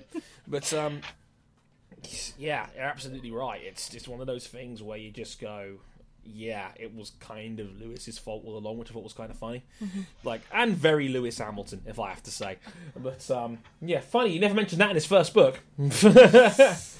can't can't possibly imagine why. But that pretty much is everybody for Formula One. Um, No, I do. The juicy part of this article, which is also on the speculation side of Mark Hughes' article, was the the the doomsday scenario if somehow Ferrari can't re-sign Sebastian Vettel. oh lord. Where what happens? Because you also have to realize that Mercedes have also yet to re-sign Valtteri Bottas, even though it's pretty much like confirmed. It's more like they're waiting for Ferrari to re-sign Vettel before they re-sign Bottas. So you're telling me you reckon Mercs would make a play for Sebastian Vettel if he somehow didn't resign? yes and no. Like there are like just the myriad of possibilities of Vettel going back to Red Bull. Then you have pretty much like Verstappen is not going to stay with the team then. Verstappen it has options to go. Verstappen you could go to Ferrari, Verstappen you could go to Mercedes. Verstappen can just go away, please. Yeah, just just, just disappear, like go back to Formula Three. Um, yeah, I just, whew, man, I. It's the doomsday scenario, isn't it? It's like what happens if you push the button. Yeah, Um, and technically uh, Ferrari still has Grosjean under contract. oh dear God. Yeah. Like why? That's that's the Johann Zarco to Suzuki contract of contracts.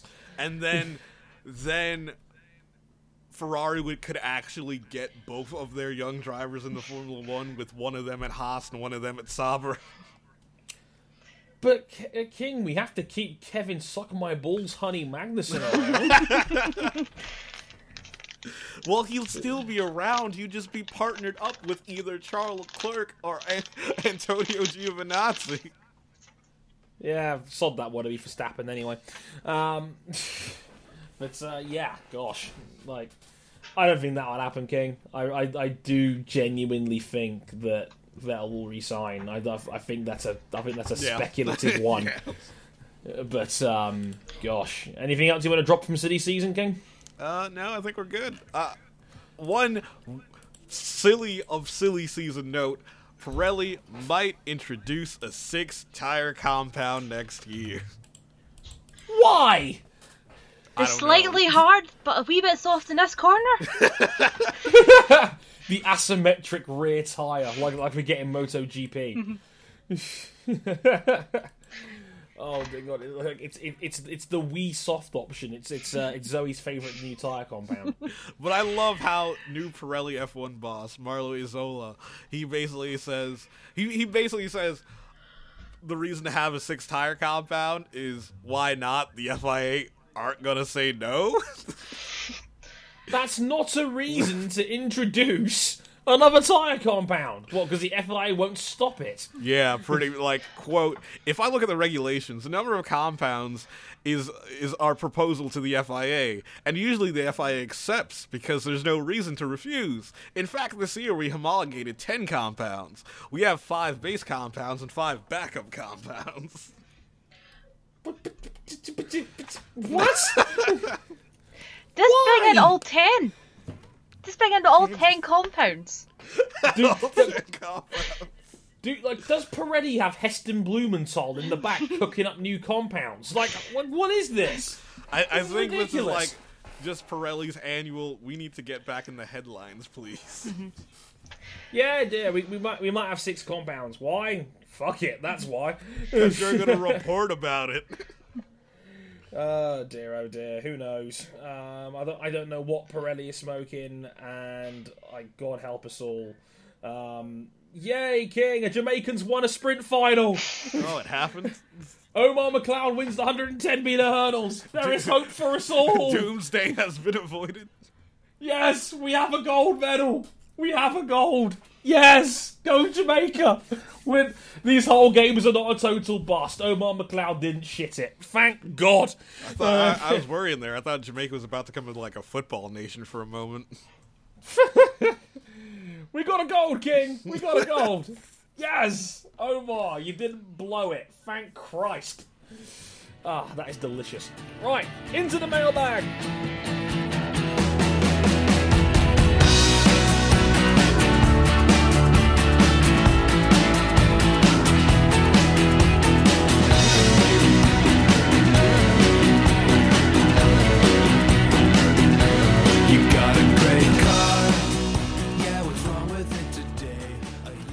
Thanks to everybody who's been sending us tweets on uh, at Motorsport 101 for all this good stuff. Um, much appreciated to all of you. Let's get into it. So, f- from from Button MK, aka Evan, he goes, "Why does everyone? Why does every F1's 2016 career include Audi at some point?" Which I'm guessing is a not so serious question. Bec- uh, and the reason for that, Evan, is because F1 YouTube has no really no like originality whatsoever to speak of. Um, simple as Yeah, that. oh, yeah. S- simple. Like everyone's like, "Oh, we want Audi to be an F1." Well, F1 YouTube's like, "We need a fantasy team in our in our in our career mode to be different than everyone else." Might as well pick We'll just- Audi. We'll, we'll just mod one instead. Um, so yeah, that's pretty simple as that, really. Um, but being serious, who do you think will drive for Mercedes and Porsche's Formula E teams? Ooh, well, uh, let's see. If he's still around, I know Mercedes already have one driver they're already keen on having. That is an interesting one, King. Like, like they, it's not like they're, it's not like they're short of options. Well, they already have one driver in the series already, Maro Engel. He's their he's a factory GT driver for them. That could work. Bring Simona back. Bring Simona back. I think I think Simona has like decided Australia is her home now for life. I miss her. Zoe. you, you just like the thing is right now, like you know what Zoe's going to invest in next week? A telescope. She can see, she, she, she can see Australia and just sees like Simona's next surfing session. I can see Australia from my window. Hey, hi Simona. It's, it's like, oh, that's a funny angle of the changing rooms. Oh my god! Yeah. That's too far. I'm joking.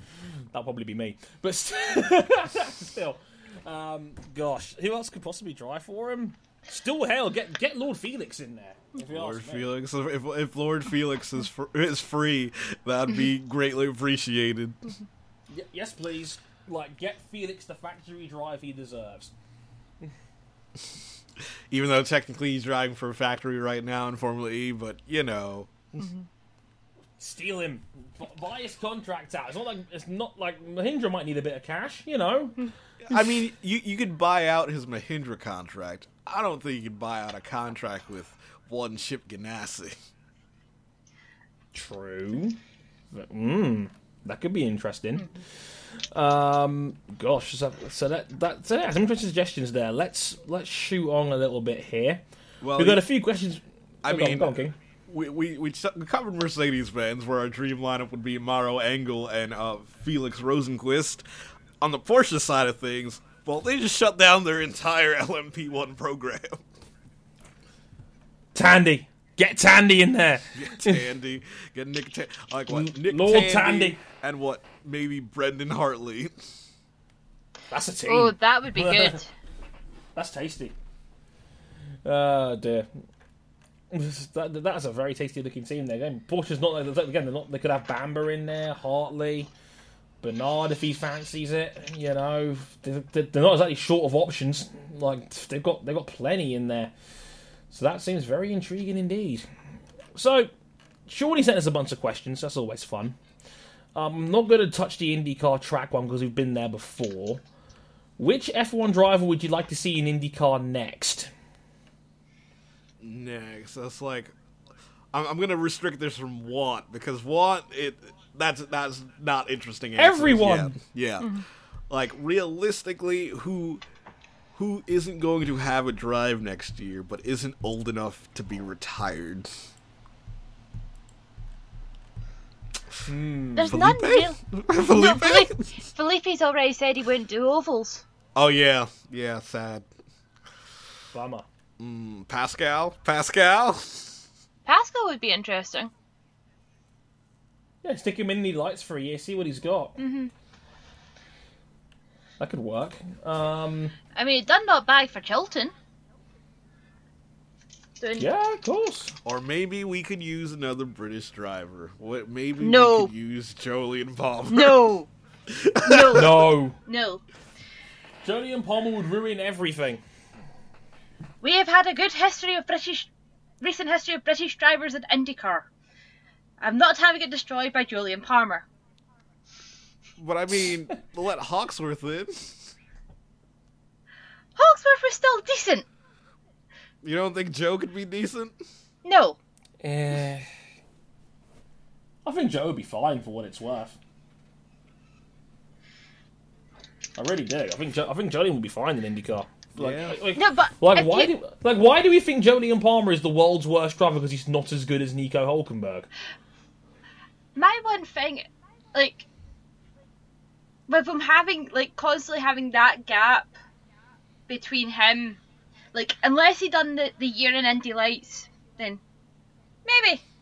But there's go- also the option of having uh, an all Russian team, having SMP Bank give SMP Bank a reason to have an all Russian team. You can have Daniil Kvyat and Mikhail Aleshin.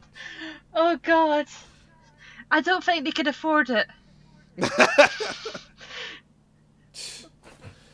I mean, Oh dear. we've already had them bench up Mikhail because he's like broken so much. Can you imagine combined with Daniel? It could be, it could Oh, be the God. worst thing ever or the best thing ever. And let's face it, the minute he pisses off Will, oh my god. like it's not even Will, it'd be Yes. Damien. Hmm. It's like we don't even care what Will says; it's what Damien would say, Yeah. or Emma, or Emma if it You, was. you, you, you, you're just saying that because you're seeing Damien on tour soon. Shh. She's gone surprisingly quiet at that force. she's she's squinting behind the camera. Um, a question from Shawnee asking: Is NASCAR broken beyond repair? No. No, like I'm being genuinely honest. No, it is not broken. Well, not broken beyond repair. They have like he had to change that one quite quickly. It was like it's not broken. Oh well, well, we can fix it. they they certainly have the drivers. Like Right. despite Dale Earnhardt Jr. retiring, like if you're into young active on social media drivers, NASCAR is probably your sport of choice. Yeah, that could work, I suppose. Um, they got they got the driving talent. It's I'm guessing this is more aimed at the politics, the viewership, the gimmicks of the of the cup format, and Yeah, it's other mainly stuff. yeah, it's mainly the race and season format. That is pretty much everyone's sticking points. I mean, so King, how would you how, how would you try and fix it? Uh oh, it's like I- I know this is gonna be the unpopular opinion, but I kind of like the stage format. Oh, I don't think it works on the road courses though.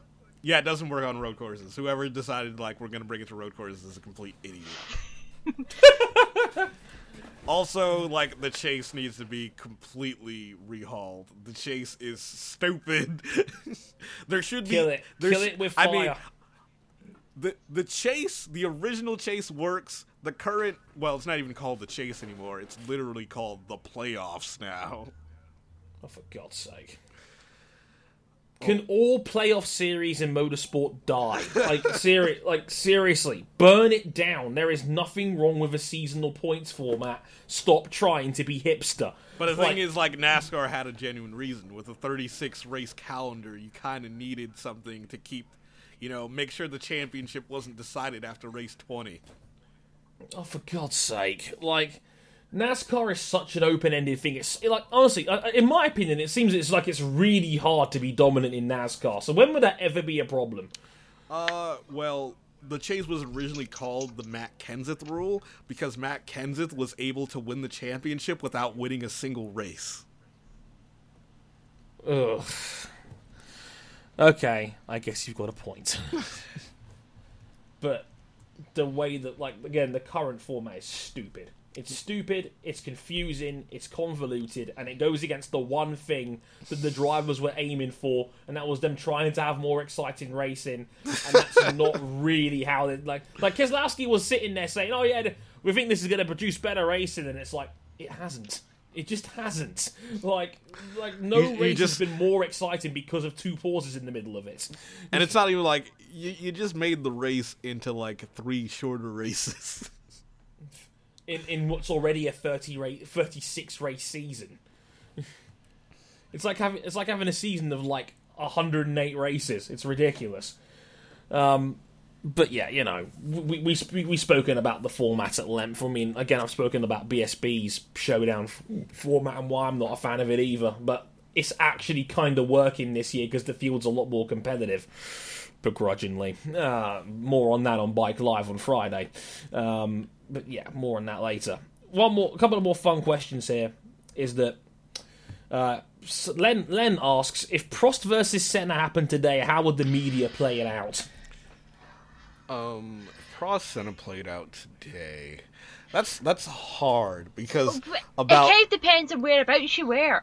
You're Yeah, because Be- I'm like thinking through this because for the entire English speaking world, they see F1 through the eyes of the British media. So it's kind of who would the British media back?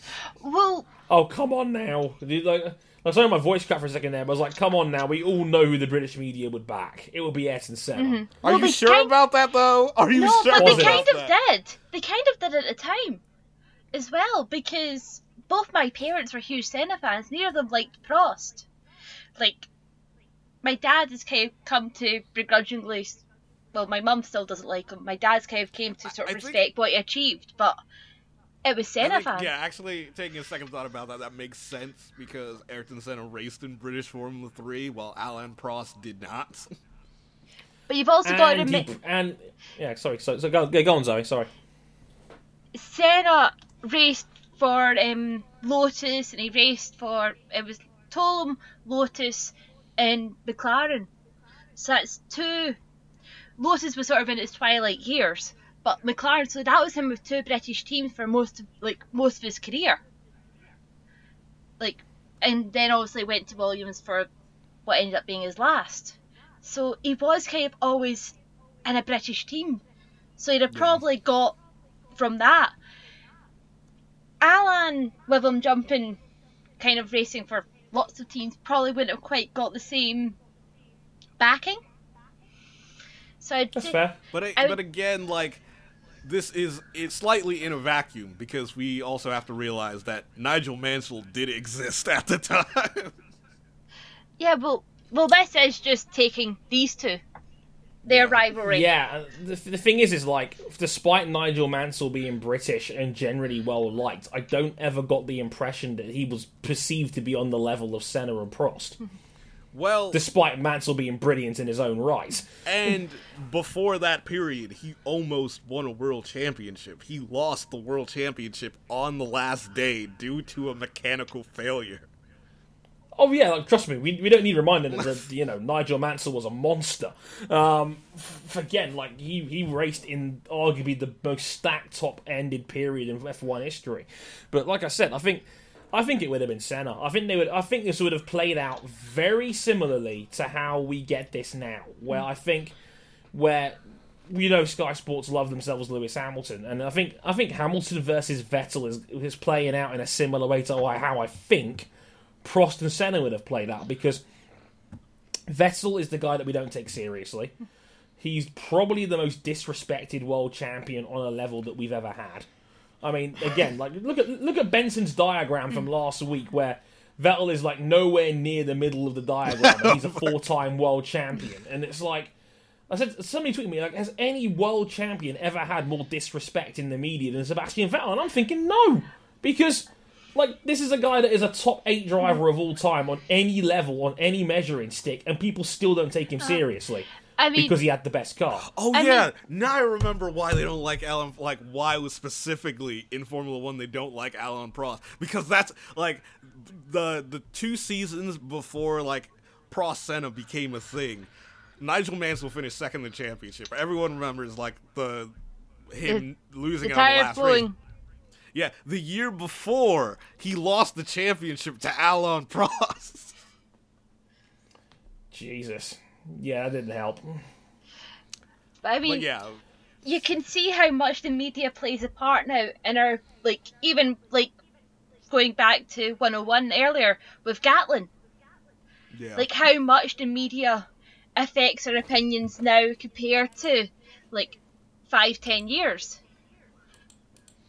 Mm-hmm. I mean, even when you think to, like, like even the whole Lewis and Fernando at McLaren, I think that would have played out a lot worse if it happened now. And you've got to remember that the British media kicked up such a storm over Lewis coming second at Monaco that the FIA investigated McLaren. Yes. And that's before the media um, influence that they have now. They managed to get that to happen. God knows. Yeah, that's. Sorry, like my entire timeline's in shock because the much hyped Laura Muir and the World Champions just finished fourth in the 1500 final. Oh dear. Peak Britishness right here. S- same deal, I guess, I suppose, isn't it? Um, but uh, gosh, have fun with that one. But yeah, like again, it's, it's, a very interesting question. But I think for me, Ayrton Senna would have ticked all the boxes for the British media because I think he is the embodiment of what we perceive a racing driver to be. Handsome guy, you know, big Christian, you know, which again the majority of Britain were, and a bit more on a hardcore level back then, not so much now. Um, of, of course, the exciting racer, ridiculous one lap specialist. Um, you know, just the just the right amount of controversy to keep it interesting. Um, on top of all of that, I think Adam Prost, like Prost, will always go down as the underappreciated one because, of course, he wasn't the exciting pick.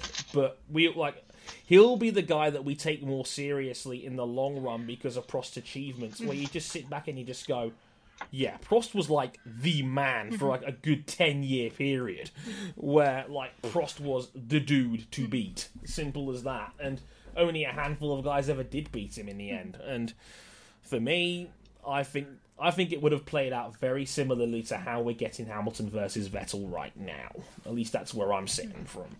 Um, only obviously Prost in Vettel's position and Hamilton being Senna because of I course. think I think it would have played out more similarly if if it were Vettel v Robert Kubica instead of Vettel v Hamilton. The other thing that's with interesting. Senna, I mean, regarding Senna was like obviously there's the the famous interview with Jackie Stewart where he came out when Jackie pointed out that you've had like I can count how many times like the the champions of my era had crashes. You've had many. What do you say to that? To which he repo- responded, "Well, Jackie, like, and it was the if you don't go for a gap, you're no longer racing." Yes. Like he came out with that Thanks, line Sarah. that that gets quoted every time someone now does the dive bomb that oh fails. God. Think about how many dive bombs that have failed, and then someone has came a that a the person that supports that person then turns around and says, "Well, if you don't go for that gap," it's like the most hated quote in my life. Yes. yes. I f- Oh, I fucking hate that cat. Oh, Jesus. so while my Twitter timeline goes for a state of British slash Scottish mourning because all of a sudden Laura Muir is Scottish now, she hasn't won. Um, one more question here from Tom Stanley that came in right at the last minute, like about 10 minutes ago he sent this in, so well done, Tom. You timed this one very well.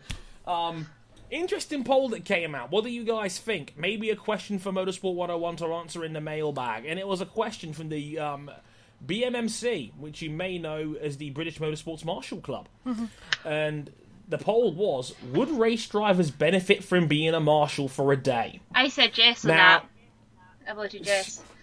Now, I think there's a I think there's a small case of bias here, if I'm being honest. But but the poll reads 96% say yes.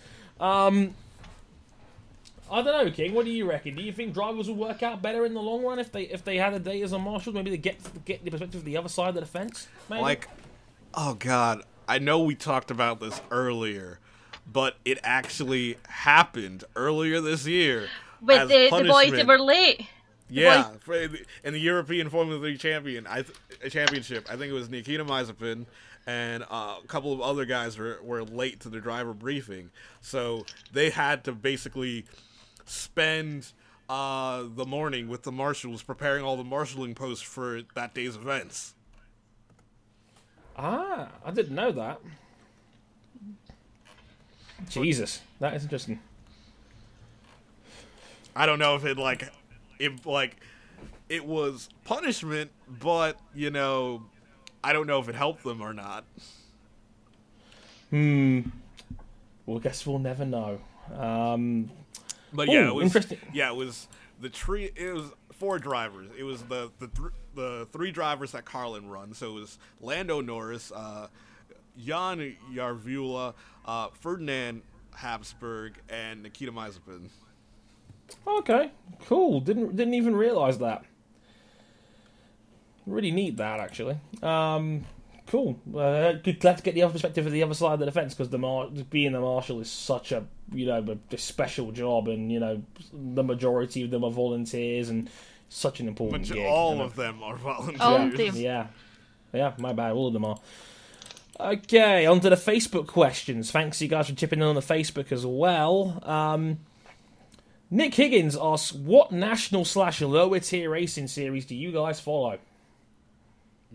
National Series. I don't technically IndyCar, but like Yeah, technically, it's a, it's a national series. IndyCar. Indy. Um, Indy Lights. IndyCar and the British Superbike Championship are probably my two. Um, yeah, big fan of BSB as well. Um, good question from Vagelis Kelamenis. Sorry if I butchered your name. I know you're a big fan. I, like again, if I, if I butchered your name, I sincerely apologise. I'm bad with names. Um, what's your opinion on the F1 2017 game from what we've seen so far? I'm I'm really digging this. Like I've I think I've seen the trailers. I think it looks superb. I'm annoyed at how good it looks. Whew. I don't know about you, King. Uh, definitely looks good. Career mode is finally got a, much needed overhaul. But besides that, I'm still on the fence about it. Like it, it looks fairly similar to last year's game. Besides the new cars, obviously because of the the the regulation changes, but the game looks fairly similar to last year's game. It does. I mean, you- you're never going to move the needle that much graphically from year to year on these consoles. Maybe not till.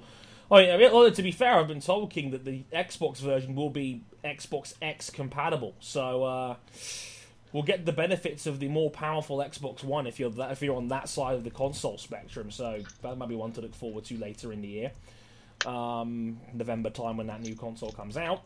Um, but I'm very impressed. I love where the R and D is going. I like the greater emphasis on race management and engine management. I think that's going to be very intriguing as career mode plays out. I mean, it looks like they've done they've done career mode over, and you go. I liked the 2016 R&D format. I'm glad they've taken it one step further. Um, I like the classic cars being involved again. It just feels like a more well-rounded 40 quid, 50 quid package, as opposed to some of the other games where it's career mode and not much else. It's like career mode, which is a series of one-off races that just happens to have points tied to them. Yeah, exactly. And yeah, better that than you know um, something that actually feels like a proper backbone mode rather than just oh, it's just more races. Um, I'm glad there's there's more depth to it than this year. So I'm look- I'm really looking forward to it. Like brother Ryan has already bought it for me on pre-order, so I'm very happy for him right now. So thanks Ryan, really appreciate that. so looking forward to playing that when it comes. I think it's August 25th that comes out. So um, But we're- we're Mario Kart will away always be the superior racing game. Go away. Like, you- you- Look, there is no better game at making you hate people than Mario Kart. That is Like, why it's seriously. superior. No, that is not superior. Like, like. Although to be fair, I've strangled my brother on many occasions over games of Tekken, so I can I know the feeling. Um, if, if you want to get people around the table to hate each other, just play Monopoly. Um, Trust me, I know. Um, uh, Maury Stewart asks, in your opinion, can Kimi Raikkonen win a race this year? And if so, where does he do it? Spa, Spa, Spa, Spa, Spa. yeah. Like, no, there's nothing more Kimi Raikkonen than a win at Spa, right? Um, no, maybe. Yeah. I'm not sure, man. I, I don't see Unless Kenny winning. Sebastian's out.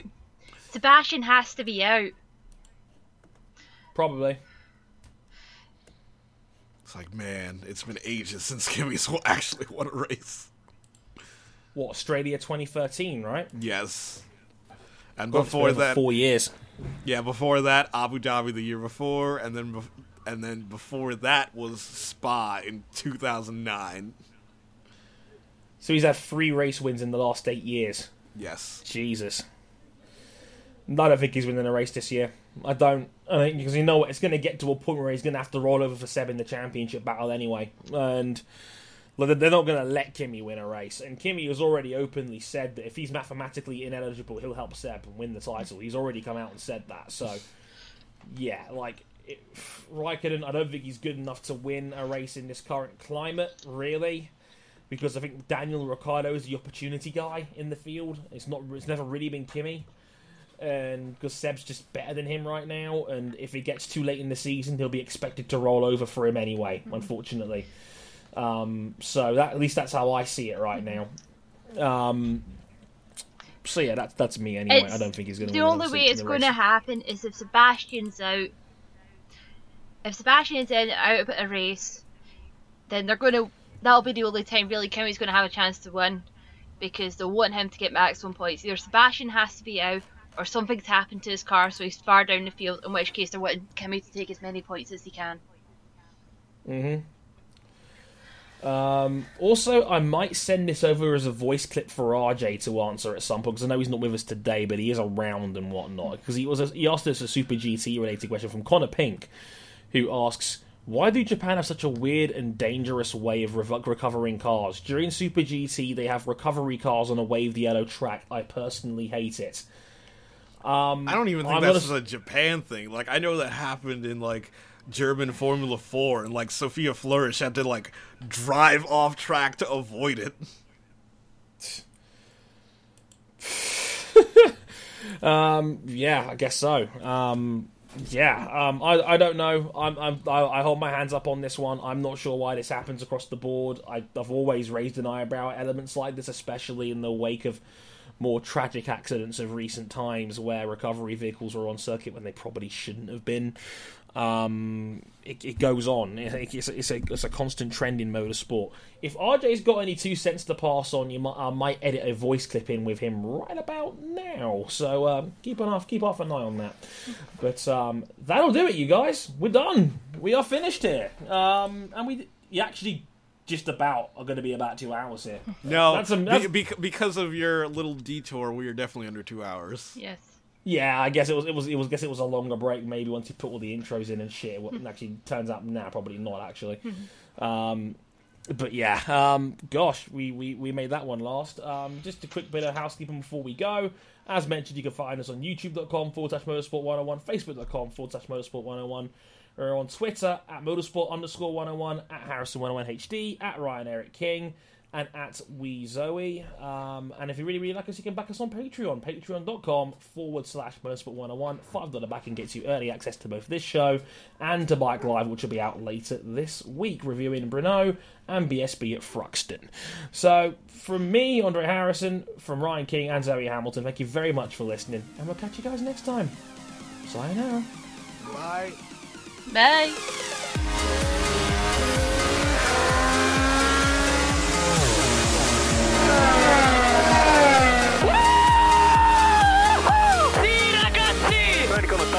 I cannot believe You are the world!